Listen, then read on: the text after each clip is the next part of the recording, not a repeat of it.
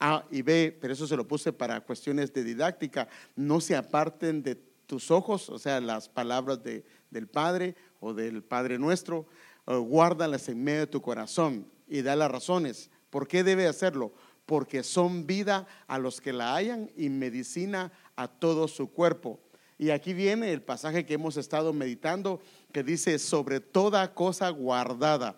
Y le expliqué que la parte de guardar se refiere a poner en prisión, poner en, en algo que no es accesible para mucha gente, sino únicamente para la gente que tiene una llave, para alguien que puede entrar. Entonces dice, sobre toda cosa guardada, guarda tu corazón. Y también le di algunos pasajes, porque dice, porque de él mana la vida. En otros pasajes dice, o versiones, porque las consecuencias de la vida dependen de esta parte. O sea, el corazón es una parte importante y si se recuerda, les explicaba de que en lo natural, Dios usa las partes naturales para enseñarnos lo que, enseñarnos lo que, lo que sucede en lo espiritual. En lo natural del corazón sale toda la sangre que va hacia todas las partes, todos los miembros, aún los miembros más pequeños del cuerpo, y le lleva oxígeno, oxígeno, nutrientes, vitaminas y una cantidad de cosas. Ahora, mire lo importante de esto,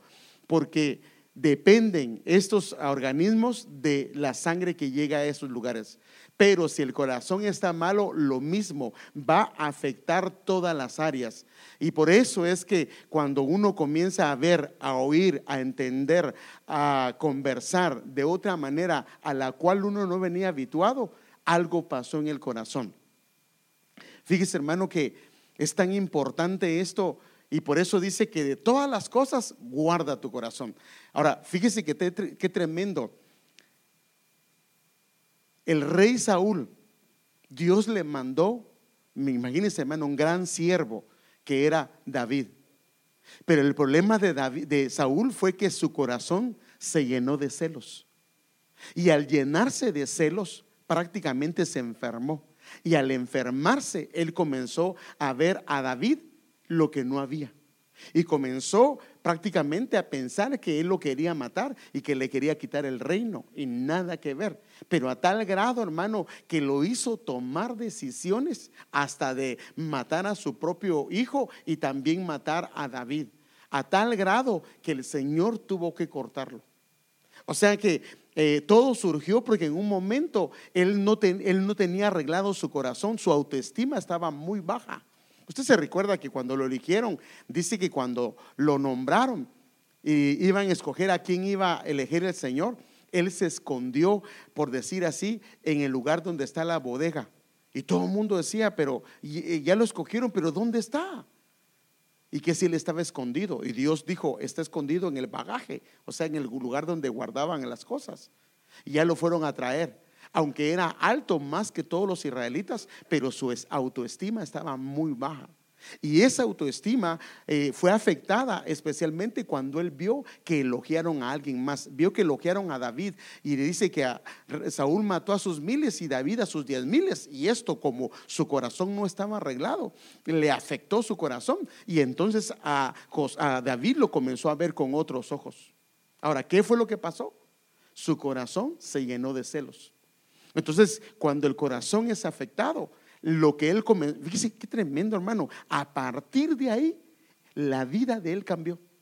Porque la vida de él comenzó a ser amarga, hermanos, porque todo lo miraba, eh, eh, eh, porque él, su, fíjese pues, dejó inclusive su función de rey la dejó a un lado y se encaprichó a seguir a David para matarlo. O sea que prácticamente él descuidó sus funciones de rey con tal de eh, eh, eh, matar a David.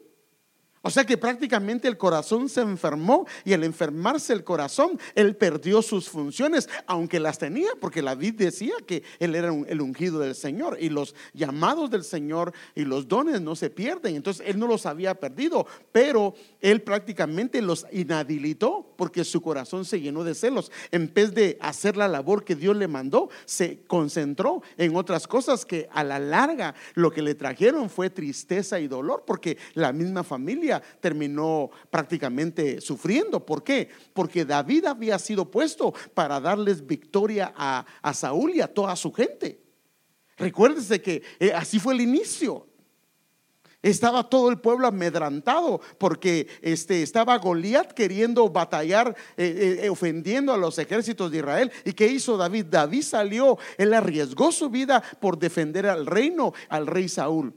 Ese era el pro, o sea que si David se hubiese mantenido en el reino, realmente eh, Saúl hubiera terminado sus días lleno de vida, lleno de paz y con el reino en alto. Pero ¿qué pasó? En un momentito oyó palabras que le enfermaron su corazón. Y cuando le enfermaron su corazón, hermano amado, su vida a partir de ahí no fue la misma. Entonces, yo creo que sí es importante que veamos las consecuencias. Por eso dice aquí, porque de él manan las consecuencias. En otras versiones dice las fuentes de la vida. O sea que de ahí está todo, hermano. O sea, de ahí está cómo oímos, cómo vemos, cómo hablamos, cómo escuchamos, cómo ah, sentimos, cómo nos afecta. Por eso, hermanos, el Señor dice eh, eh, prácticamente a través de Jeremías que el corazón es el más perverso de todos. Entonces, prácticamente esto lo podemos ver. Ahora, aquí podemos ver que si nuestro corazón está enfermo, las consecuencias prácticamente son gravísimas. ¿Por qué? Porque el Señor necesita circuncidar el corazón porque dice, y circuncidará Jehová tu Dios tu corazón y el corazón de tu descendencia. Está hablando de los hijos. Porque si no lo circuncida, entonces no puede pasar esto. Entonces, si hay circuncisión del corazón, ¿para qué? Para que ames al Señor tu Dios con todo tu corazón y con toda tu alma. Pero hermano, la mayoría de nosotros amamos al Señor. Pero ¿por qué razón no podemos hacerlo con todo el corazón y con todo el alma? Porque cuando hay cosas en el corazón, esto nos inhabilita para hacerlo con todo. O sea que, y el Señor, el problema es que el Señor no pide una parte del corazón, pide todo el corazón. Entonces el corazón tiene que ser circuncidado. Y para ser circuncidado tiene que estar limpio el corazón. Y dice, a fin de que vivas. O sea que cuando el corazón es limpiado, es restaurado, es circuncidado, entonces va a haber vida. O sea que se va a tener vida y se va a ser feliz prácticamente en todas las cosas. Entonces, el que el corazón esté bien tiene mucho que ver con la vida que llevamos, que seamos felices y tiene que ver con que amemos al Señor y también tiene que ver con que amemos a nuestros hermanos. Por eso es que cuando el corazón no está bien, no podemos amar a nuestros hermanos. Mire, puesto que en obediencia a la verdad habéis purificado vuestras almas. En el griego dice vuestro interior, que está hablando del corazón, para un amor sincero de hermanos. O sea que no puede haber un amor sincero de hermanos si no hay una purificación de nuestro interior. Y si hay una purificación de nuestro interior, entonces amamos unos a otros entrañablemente de corazón puro. O sea que cuando el corazón es tratado por el Señor, es limpiado, entonces se manifiesta un amor ferviente hacia nuestros hermanos, hacia nuestras hermanas, hacia, hacia el pueblo del Señor. En vez de verlos, en vez de, de recordar las cosas malas que nos hicieron, lo que hacemos es perdonar los agravios. Porque hermano, no hay hermano, no hay hermana que no haya sufrido algún agravio, algún desprecio, algún, ah, algo de algún hermano. ¿Sí o no, hermanos? Tal vez sin querer o tal vez con querer queriendo o lo que sea, pero todos, eh, si a no ser que usted tenga dos días de haber, bueno, y a veces dos días de haber conocido al Señor ya lo han ofendido, pero si usted lleva años en el camino, hermano, hubo gente que le dijo cosas que nunca se la debía haber dicho, hubo gente que lo vio con otros ojos, hubo gente que lo menospreció, hubo gente que le dijo cosas que jamás tenía que haberle dicho. Entonces, pero cuando esto se da y el corazón comienza a ser purificado, arreglado, prácticamente nuestra... Por eso es que la Biblia dice que nosotros no podemos amar a Dios. Mire, así dice, hermano. Si tú dices que amas a Dios y no amas a tu hermano, ¿qué dice la Biblia que es uno? Mentiroso. Hermano, así, eso dice la Biblia. O sea que yo no puedo decir que amo al Señor si a mi hermano yo no lo puedo ver. Si a mi hermana yo no la puedo ver, no puedo convivir. Ay, se me choca. Ya estaba uno alabando al Señor y entra el hermano o a la hermana. Baja las manos. Es que ya, ya, me, ya me arruinó el culto. ¿Cómo que le arruinó el culto? Nuestra lucha no es contra, ¿qué dice? Carne ni sangre. ¿Qué significa eso? Contra la familia tal, en la familia tal, el hermano tal. No, no, no. Nuestra lucha es contra el Señor, contra, perdón, contra los enemigos del Señor. Amén. Entonces, si se recuerda, vimos también eh, los destructores. Vimos que habían destructores del corazón. Uno es la ignorancia de la palabra. Vimos bastantes pasajes de esto.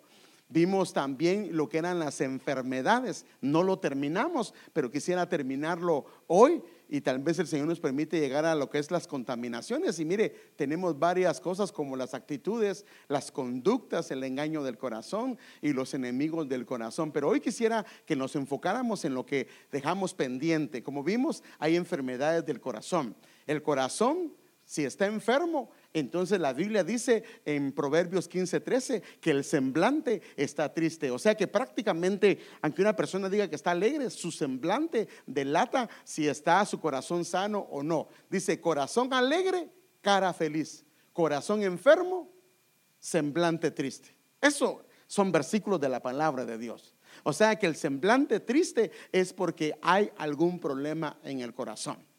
Claro, algunos son serios, pero eso no significa que estén tristes, sino es parte de su personalidad. Los coléricos normalmente no son los que andan sonriendo a cada rato. Ellos, su fisonomía es normalmente muy serios. Cuando uno los ve, a veces piensa hasta que están enojados, pero no están enojados, sino que así es su semblante. Amén. Bueno, Jeremías 8:18 dice, las malas noticias también pueden enfermar el corazón. Por eso, hermanos, es que... Eh, las noticias uno tiene que tratar, por eso dice que dichosos los pies de los que anuncian las buenas nuevas. O sea que nosotros debemos de llevar buenas nuevas y tenemos que cuidar nuestro corazón de que no nos lleven malas noticias. Dice, me siento abrumado de dolor, tengo enfermo el corazón al oír los gritos de mi pueblo desde una tierra lejana. O sea que cuando se oye continuamente, fíjese pues qué tremendo, cuando se oye continuamente el dolor de alguien, la tribulación de alguien, pero es continuo el corazón de uno también termina enfermándose. Hermano, de verdad, si uno escucha a una persona que se queja cada rato, uno termina quejándose igual. No le tienen que decir, lo que yo hago, hazlo tú, sino uno comienza a hacerlo exactamente como lo hace la persona.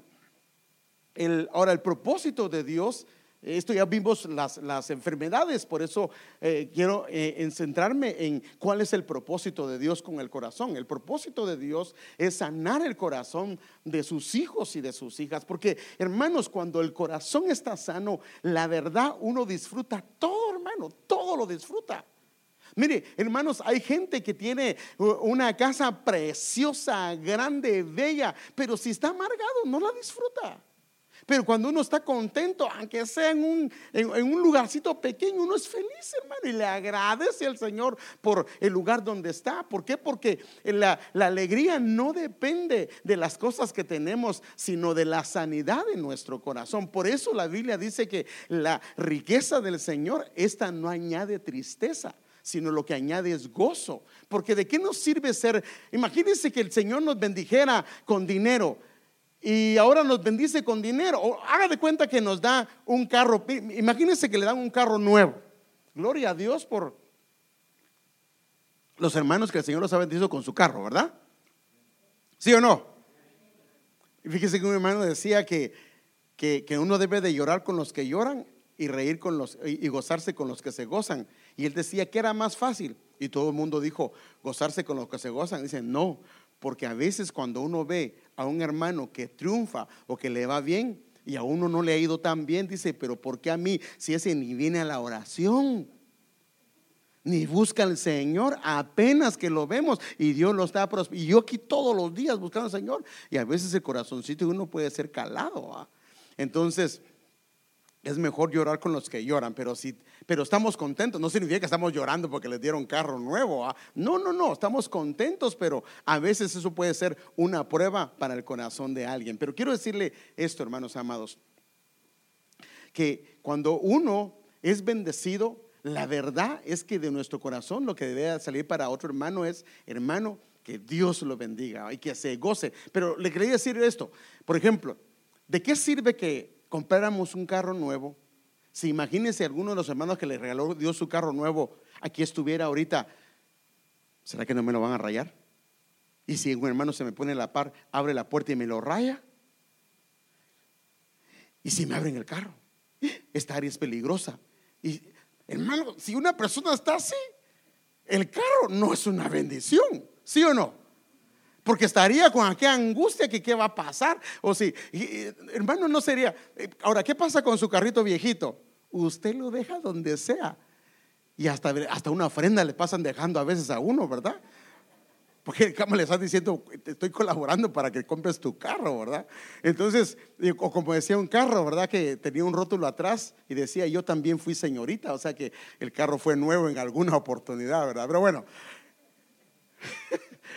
pero mire, pero aquí da la clave el Señor, dice, si se humilla mi pueblo sobre el cual mi nombre es invocado, o sea, que tiene que haber una humillación del pueblo, dice, y oran, hay dos cosas que hay que hacer, orar y buscar el rostro y volverse de los malos caminos. Si nosotros hacemos esas dos cosas, entonces el Señor hará esto. Él va a oír desde los cielos, Él va a perdonar los pecados, pero Él va a hacer algo que es sanar la tierra.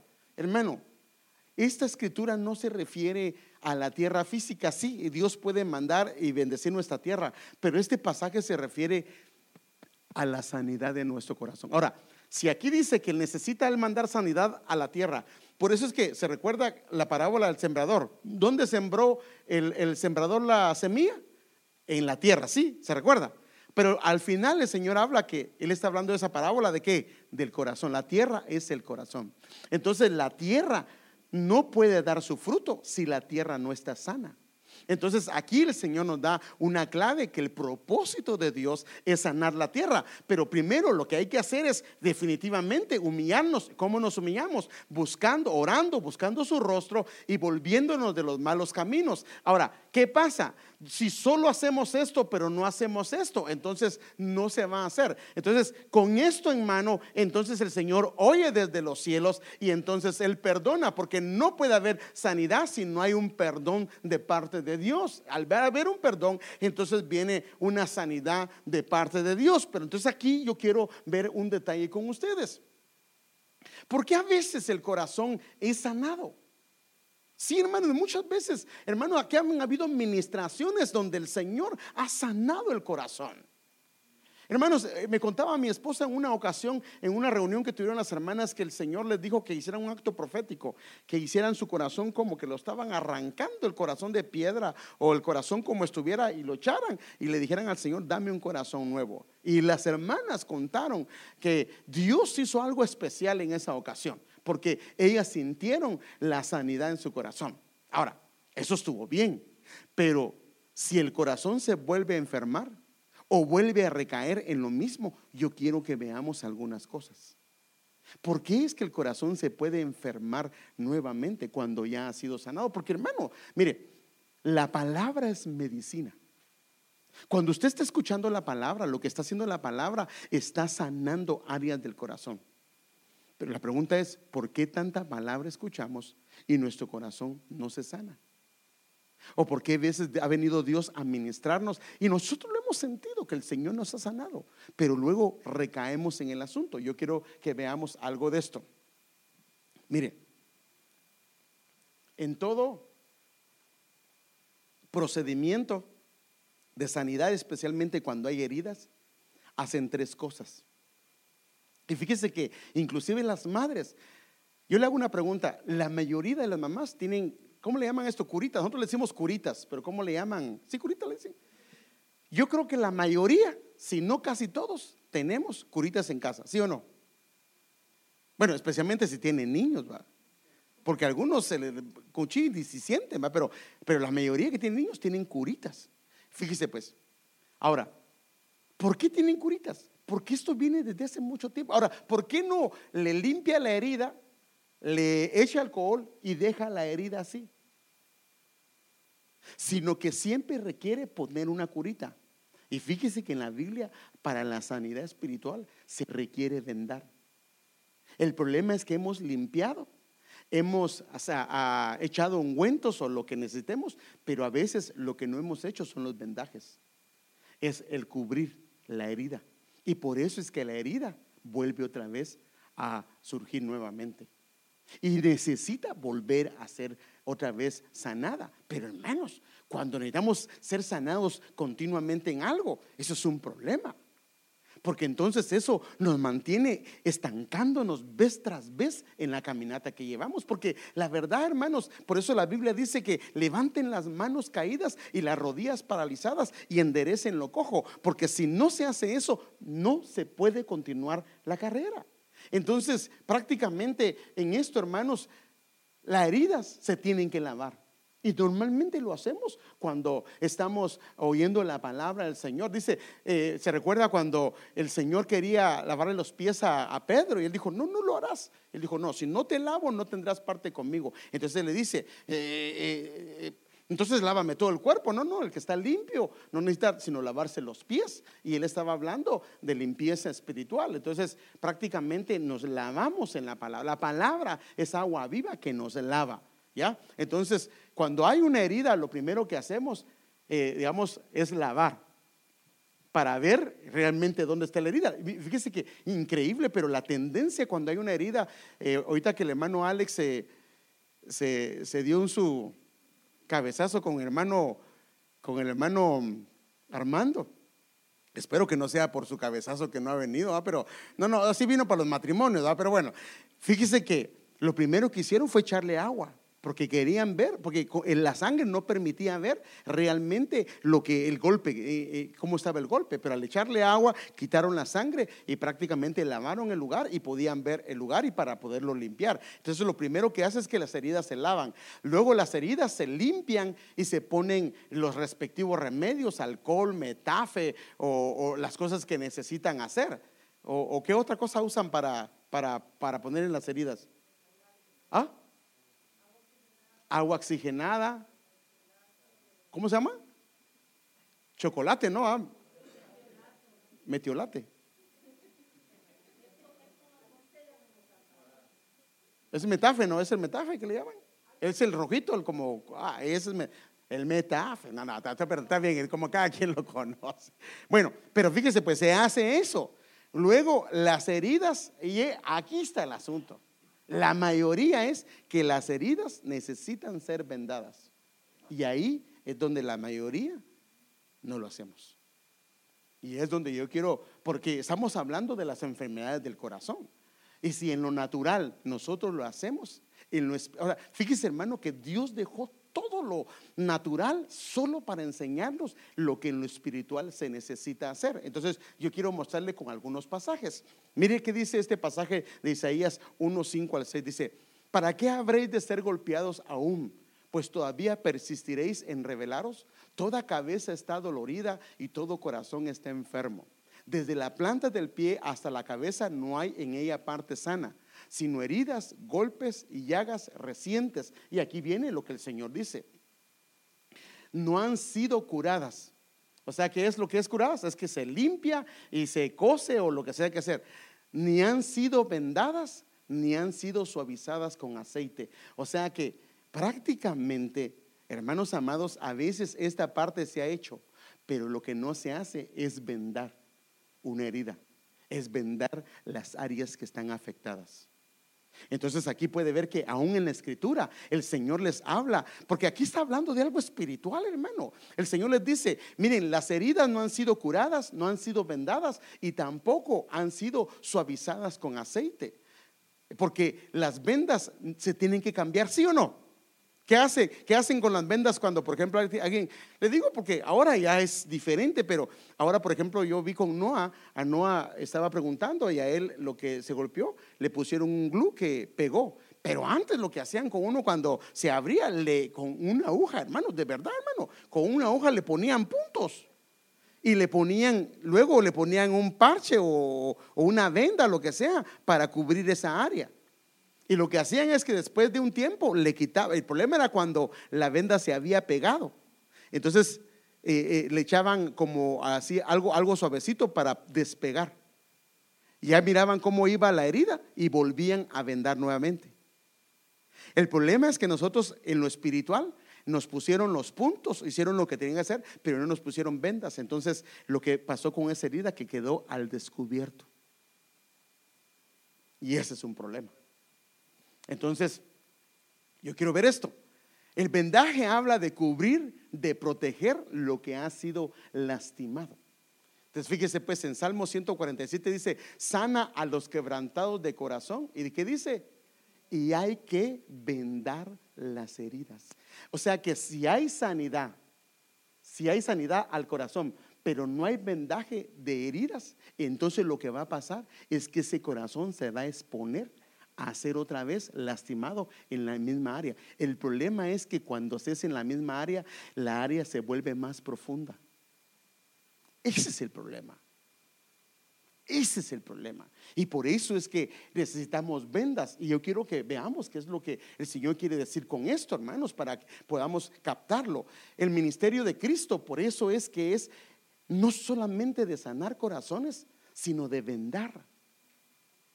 Porque a veces, ahora, claro, la parte más difícil es limpiar la herida y sanar la herida. Eso es lo más difícil. Pero el problema es que lo otro requiere, prácticamente requiere de un chequeo continuo. Mire.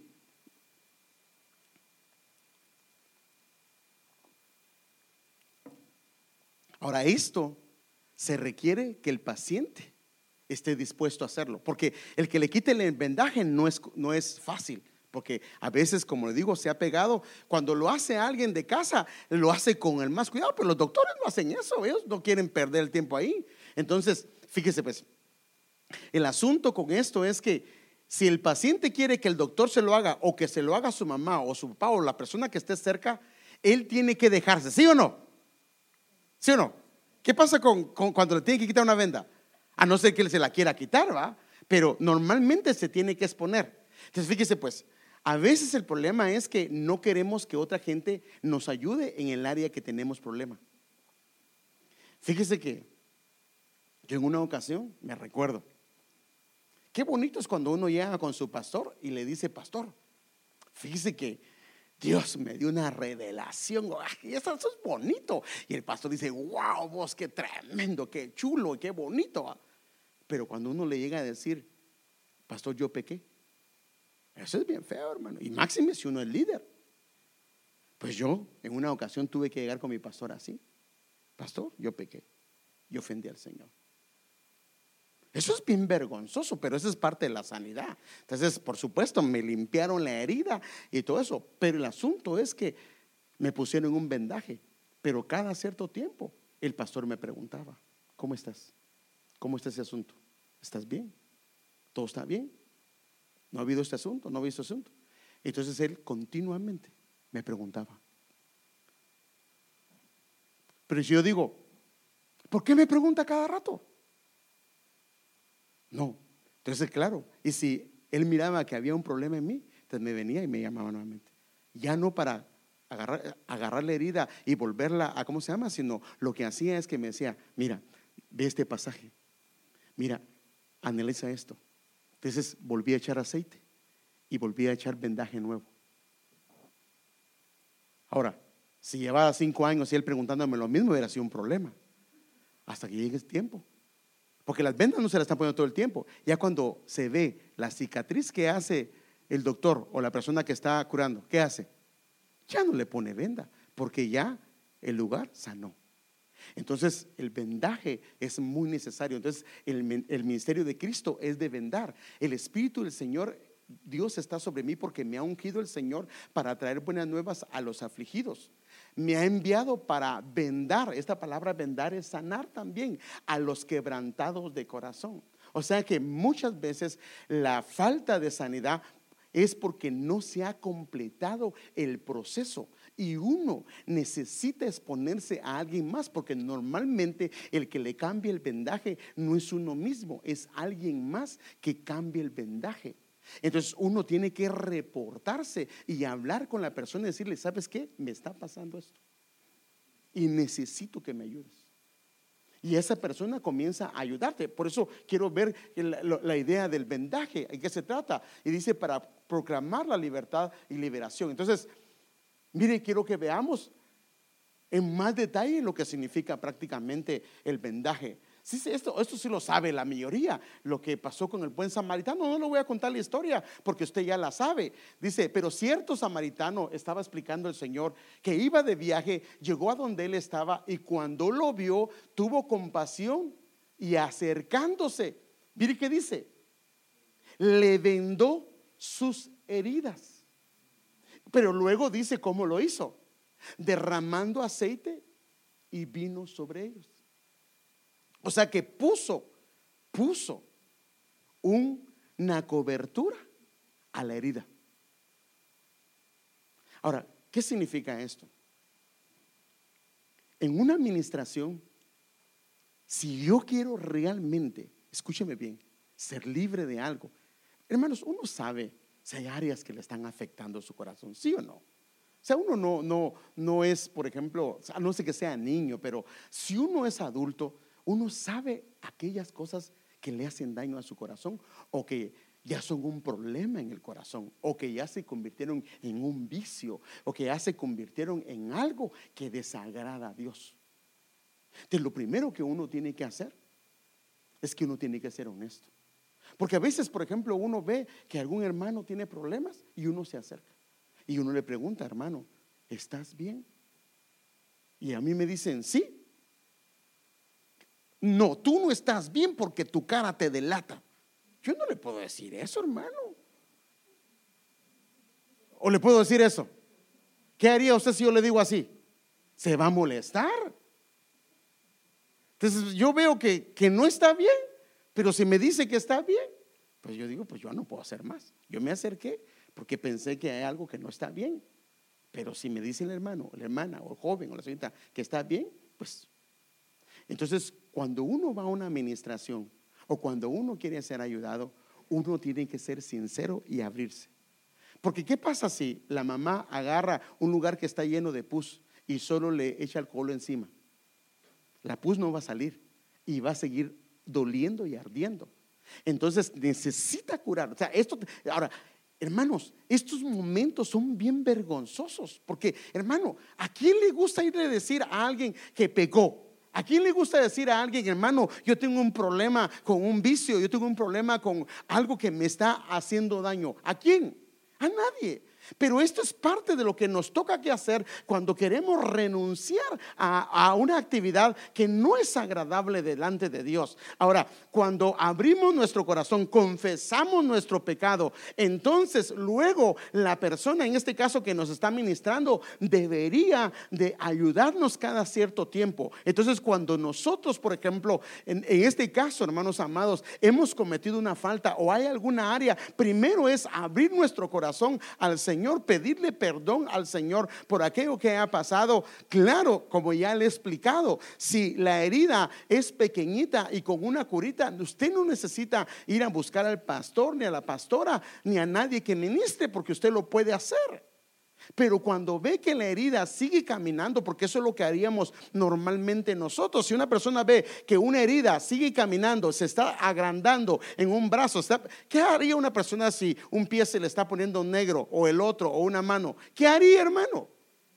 Si ve que el medio tiene moradito, ella le dice, tome agua de apazote, porque ve que para todo el agua de apazote le recomiendan, ¿verdad? O, toma, o le échele sal, ¿va? porque algunas semanas su, su, échele sal, agua hirviendo, ya todo, todo lo que le recomiendan. está bien, haga todo eso. Pero si eso no se cura, ¿qué hay que hacer, hermano? La persona en lo natural lo que hace es que va y busca al doctor. Bueno, estoy hablando si se quiere su cuerpo, ¿no? ¿O no hace uno eso? Va y busca al doctor y ya él indaga y él pregunta. Ahora, ahora, ¿qué hace el doctor? El doctor le comienza a preguntar varias cosas. Dice, no, yo, yo quiero que me sane, pero que no me pregunte nada. ¿Usted qué le va a decir el doctor? Pues busca otro, mijo, porque yo no soy adivino. ¿Sí o no? Entonces le van a hacer examen, tiene, prácticamente lo indagan lo que ha comido, lo que ha hecho, por qué vino aquello y lo que sea que haya pasado. Entonces prácticamente cuando uno es ministrado, y esto es importante, hermano, la administración. Yo recomiendo a los hermanos y a las hermanas, si usted sabe que hay áreas que no están bien, vaya a administración.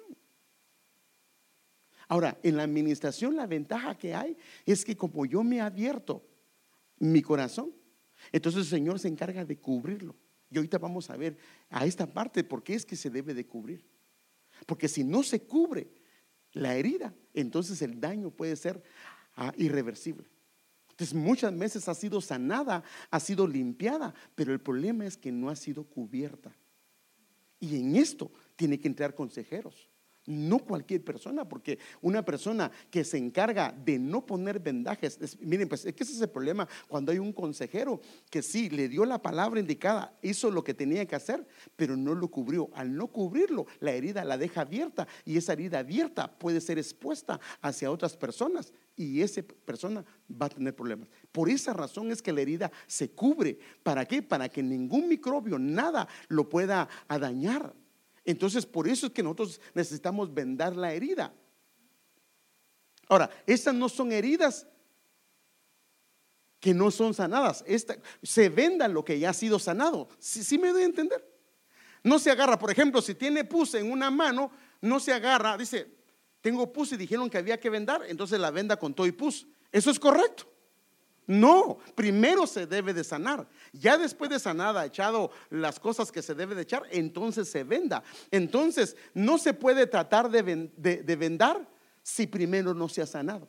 Entonces, primero tiene que haber sanidad. Entonces, el ministerio del Señor es un ministerio para después de ser sanados por su sangre, por su palabra, es de ser vendada la herida. Pero yo quiero que veamos algunas cosas sobre esto. Ahora, ¿cómo se venda? Se venda poniendo prácticamente eh, una venda nueva. O sea, eso significa que hay que hacerlo eh, frecuentemente dependiendo la herida que sea y lo, delicado que sea. Hay que hacerlo. Y por supuesto, cuando se hace debe hacerse siempre con aceite y con vino. ¿El aceite qué representa?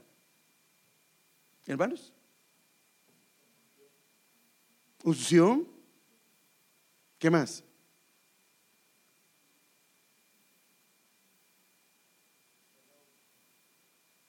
Ah, no, solo eso saben que se representa el aceite. No lo estoy saludando. Allá me dice el hermano, hola. No, ¿qué representa el aceite? ¿Ah? Sanidad. Bueno, sí, sí, bueno, sí, sanidad, sanidad. Por eso es que los, los ancianos deberían agarrar aceite y ¿qué hacían? Ungían al enfermo. Entonces el aceite representa prácticamente al Espíritu Santo, que es el que rehabilita, rehabilita todo lo interno. Por eso es que es aceite, porque representa que el Señor es el que restaura a través de su espíritu todas las áreas que están dañadas. Y el vino representa el gozo, pero representa especialmente su sangre. Entonces lo que se hace es que se le vuelve a echar, o sea, la herida está sanando, se le echa aceite para, para, para, aliviar la herida y se le echa vino para poder eh, traer las últimas, eh, las capas que se van llenando para cubrir la herida. Y se le sigue poniendo otra vez venda, venda, venda. Entonces prácticamente las vendas van con aceite y con vino. Ahora, ¿qué pasa si llega con una persona y le quita la venda? Le va a doler. Y posiblemente, como las vendas, lo que pasa es que en las orillas se va formando basurita. En la parte de la herida está limpia, pero a las orillas no, le tiene que volver a limpiar. Si no lo hace, solo le cambia el vendaje, puede correr el riesgo que otra vez, aunque tenga vendas, otra vez vuelva a, recaer la persona en eso. Entonces, prácticamente se debe de vendar. Entonces, ahora, en lo práctico que es, significa que alguien me tiene que chequear, alguien me tiene que dar seguimiento. Pero para darme seguimiento, yo tengo que ser honesto y sincero y decir, hermano, ayúdame, ayúdame en esto. Entonces alguien, por eso le estoy poniendo el ejemplo mío, qué fue lo que yo hice y qué es lo que hacía el, pastor. El pastor lo que hacía es que me cambiaba vendaje. Y con eso, hasta que llegó el momento que él ya no me preguntó, porque él se dio cuenta que estaba sano. Entonces, en ese momento se les abrieron los ojos y de pronto sintieron vergüenza por su desnudez. Entonces cosieron hojas de higuera para cubrirse. O sea que en otras palabras, desde el inicio, cuando ellos fueron heridos por el pecado, ellos se cubrieron con hojas de higuera. Ahora, ¿qué se cubrieron? No una parte, se cubrieron, por eso se llama cubrir, se cubrieron alrededor. Ahora, esto es importante, hermano. Por eso es que alguien que está aconsejando o que está ministrando debe ser un consejero de Dios. Miren, En la iglesia no tenemos muchos. Está el hermano Alex, la hermana Sandra, por supuesto mi esposa yo, y por ahí uno, uno que otro hermano. Pero no vaya a abrirse con otras personas que no sean ellos. Te voy a explicar por qué. Porque pueden hacer, hermano, mire, y le dan la palabra, le dan todo eso. Pero si no lo pueden chequear y no lo pueden seguir supervisando, el problema que va a haber es que si esa herida la dejan descubierta, ellos mismos la pueden contar o la gente se va a dar cuenta. Hermanos, si cuando alguien se dio cuenta de un pecado de un hermano y de una hermana, el daño, ¿sí o no? Es muy, muy severo, hermano, ¿sí o no? Por ejemplo, que alguien cometió, haga, de cuenta, hermano, haga de cuenta que alguien le fue, eh, se robó, o se robó un dinero, pues. Fue un problema, fue que se robó dinero de su compañía. Arregló el asunto y pidió consejo y le dieron el consejo, pero no lo siguieron chequeando porque había un problema de, de un vicio en él. Pero vino el hermano y no cubrió la herida y lo que hizo fue que expuso aquello. O sea, ¿qué es ese problema? Cuando no se cubre, entonces lo que se va a hacer es exponer. Al exponer aquello, imagínense que todos los hermanos se enteraron acá que el hermano le robaba, robaba, ¿qué va a pasar? Lo ven los hermanos y, porque, miren hermano, los chismes se corren, pero rapidísimo y lamentablemente los malos. Entonces, ¿qué va a pasar? Los hermanos lo van a ver con malos ojos. ¿Sí o no? O haga de cuenta usted que alguien tenía problemas, todos los problemas que sea, pero si se acerca, ese hermano va a ser afectado. imagínese un día viene el Señor y lo pone aquí, ya lo sanó el Señor de el problema eso de robar, y ahora el, Señor le pone que hable sobre la honestidad. ¿Y usted qué va a decir ahí? ¿Yo qué voy a decir ahí? Primero que él deje de robar. No le vamos a recibir el mensaje. Es el daño, por eso es que uno no debe de exponerse su corazón. Por eso que dice, sobre toda cosa guardada, guarda tu corazón. Y si lo vas a abrir, tienes que abrirlo con los indicados. Porque si lo abres donde no es indicado, lo que va a pasar es que esta valerita chiquita y se va a volver más grande. Ahora, ¿qué va a pasar? ¿Cómo le quitamos lo que los hermanos ya saben? ¿Cómo le quitamos? pero ahora, por eso es que cuando uno sabe que hay algo, tiene que ir con los sindicados. Porque fíjese que pasa algo, hermanos. Cuando uno tiene un problema, tarde o temprano, uno lo termina contando. El problema es, por no buscar las fuentes indicadas, uno lo cuenta donde no debe de contarlo. Y el problema de esto es que cuando ya, imagínese que usted le da una maltratada a un hermano que le contó algo, a una hermana, y le dice, ¿por qué lo contaste si eres un chis? Ya se lo dijo, pero ¿cómo se quita usted la imagen que agarraron los demás? ¿Cómo se la quita? Entonces uno, hermano, tiene que guardar su corazón y no tiene que abrir sus labios. Hermanos, entre los hermanos, discúlpeme, pero hermano, si no es un, un hermano mayor, una hermana mayor, no cuente sus cosas. Mire, yo, yo cuando yo veo problemas en algunos hermanos, o vienen hermanos, yo le digo, no cuenten nada. Nadie tiene que saber. Porque yo le hago una pregunta, ¿por qué tengo que enterarme yo de los problemas de un hermano? Estoy hablando como miembro. ¿Acaso yo mismo no estoy siendo restaurado? ¿O hay alguien aquí que no está siendo restaurado? Solo que algunos en unas cosas y otros en Pero aquí no hay nadie, no hay ninguno que pueda decir, yo estoy sin pecado. Por eso fue que, que a mujer no la pudieron apedrear. ¿Por qué no la pudieron apedrear? Pero sí le, echaron el ojo y le querían apedrear. Pero cuando el Señor les dijo, el que esté libre de pecado, porque como era Jesús hablándoles, ellos se dieron cuenta que tenían pecado. Entonces aquí no estamos para juzgar a alguien y echarle la culpa. No, no, no, todos, todos tenemos nuestra parte. Pero cuando se trata de aconsejar, entonces aquí la idea es que cuéntele a las personas indicadas. No abra su corazón. Ahora, si no quiere que su corazón, si quiere que su corazón sea sanado, hay un procedimiento, pero Dios tiene que hacerlo en la manera correcta. Por eso él, ha dejado que el problema es que ha sido sanada, ha sido libertada, o hermano o hermana, pero el problema es que no ha habido alguien que ponga vendajes. El problema es que se necesita chequear. Por eso es que en ese caso tiene que ser un consejero o los pastores que le puedan preguntar. Claro, no le va a preguntar delante de los demás, hermano, ya no te robas nada. Pero en secreto se le dice, ¿cómo estás? ¿Está bien tu corazón? Y la persona sabe que le van a estar preguntando. Entonces le está cambiando vendaje. Y dice, pastor, fíjese que otra vez volvía. Ok, ¿sabes qué? A orar, a buscar al Señor. Vendaje con eh, aceite y vino. ¿Y qué va a pasar con esa herida? Va a sanar. Y esa ya no va a ser, va a quedar la cicatriz, eso sí, pero ya no va a quedar herida. Entonces, ¿qué necesitamos? Vendaje. Entonces, ¿por qué es que a veces el corazón no ha sido sanado? Porque sí nos hemos expuesto, el Señor nos ha sanado. ¿Sí o no, hermanos? Sí puede decir que el Señor nos ha sanado, hermano. Hermano, tenemos un Dios que es Rafa, que es sanador, Él nos ha sanado. Pero ¿por qué recaemos? Porque no ha habido un vendaje. Ahora, por eso estoy hablando de cosas que son pequeñas, Señor se las sana. Pero si cosas que recurrimos nuevamente, necesitamos ayuda. ahora, otra de las cosas que ayuda, el amor oculta las faltas. El amor lo que hace es que cubre, cubre. El amor cubrirá multitud de pecados esa otra persona. Entonces prácticamente, entonces podemos ver esto. Entonces las heridas se lavan primero tiene que haber un reconocimiento y un lavarse en la sangre del Señor. Esto lo hacemos, ¿sí o no, hermano? Porque cuando pecamos, eso es lo que hacemos. Bueno, espero que lo hagamos, ¿va? Si alguien ha pecado, ¿qué dice? Abogado tenemos para con el Padre y pedimos perdón. Las heridas se limpian y se ponen los remedios. Por ejemplo, ¿cómo se limpian? Bueno, confesamos nuestro pecado. El que confiesa su pecado y se aparta alcanza misericordia.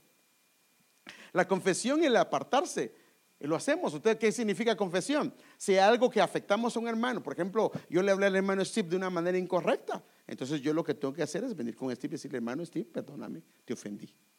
Y si le digo, entonces ya confesé. Y ahora, si, ahora, ¿qué pasa si confieso y mañana le vuelvo a hacer lo mismo? Pues está mal. Hay algo que no está bien en mí. Pero en el caso de él, ¿qué es lo que el Señor le manda a decir? Eh, ¿Cuántas veces debo perdonar a mi hermano? ¿Qué quiere decir ese 70 veces 7?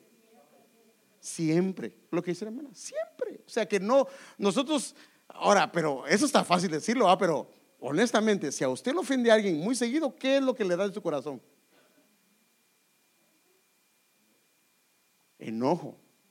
Pero eso, entonces, él tiene una responsabilidad y yo tengo otra.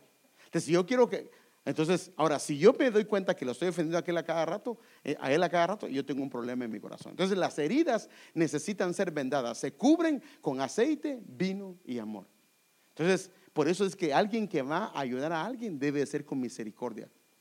¿Otra vez caíste vos? A la vos. Ni que fueras un niño, pareces un niño carnal. No, no, dice que el que, el que piense que mire que está bien, mire que no caiga. Entonces, los, los, por eso es que, por eso es que una persona cuando va a aconsejar debe ser una persona madura, porque él se ve a sí mismo. Hermano, un, maduro no, no, va a decir, a la gran hermano, ¿hasta dónde has caído? No, hermano, no, no, no, no, no.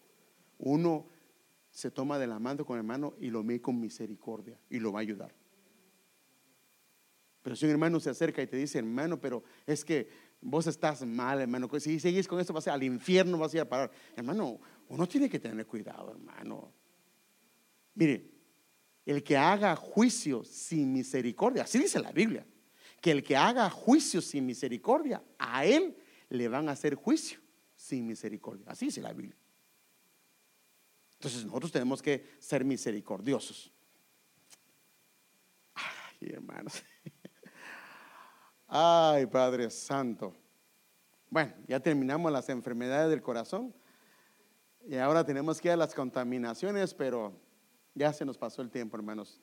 Bueno, no llevo, los de la alabanza se tardaron más. Yo llevo 50 minutos, pero vamos a dejarlo ahí. Vamos a dejarlo ahí. Bueno, vamos a dejarlo ahí. Póngase de pie, hermano.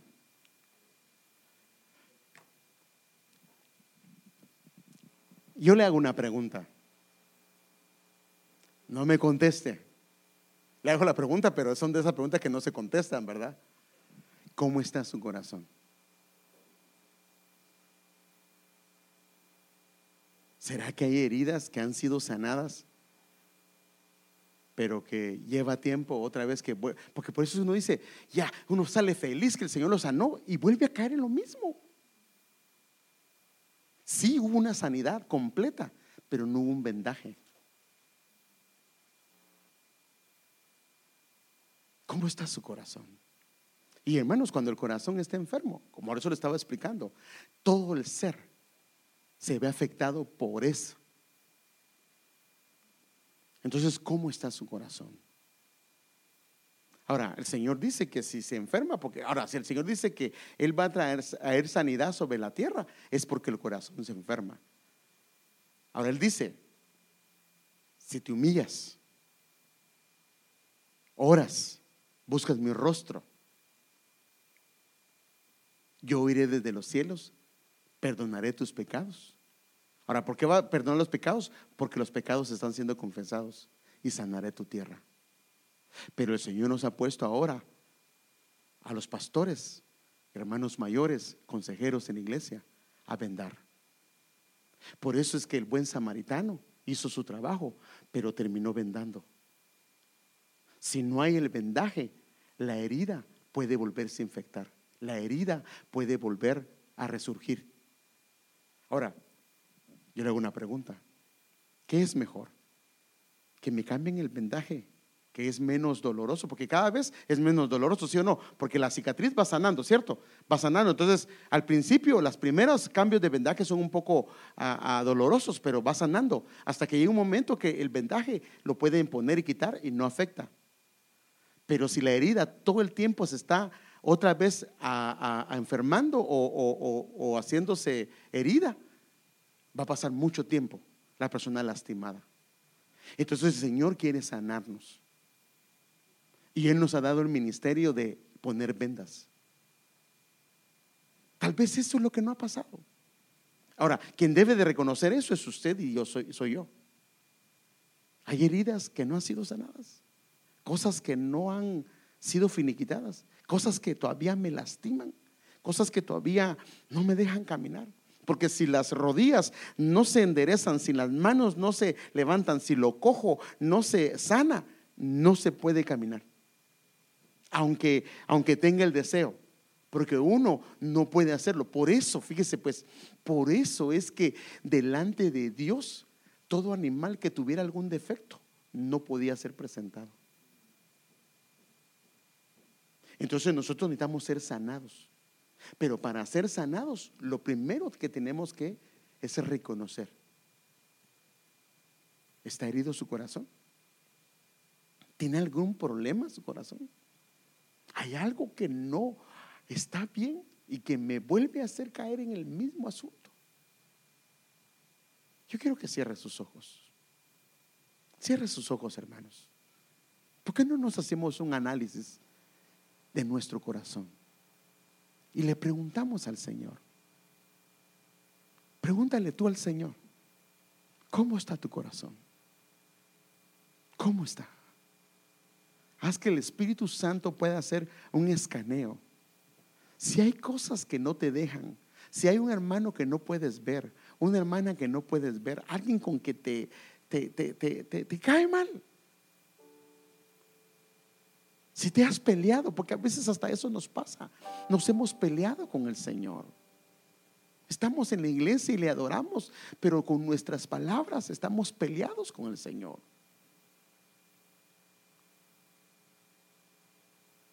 ¿Será que Dios no te contestó algo? ¿Será que el Señor no te concedió alguna petición? ¿Será que el Señor ha guardado silencio sobre algo que le has pedido y de alguna forma te has molestado con Él? Toda esperanza que demora enferma el corazón. Pero hoy le podemos decir al Señor, Señor, aquí está mi corazón. Examínalo tú. Espíritu Santo, examina mi corazón.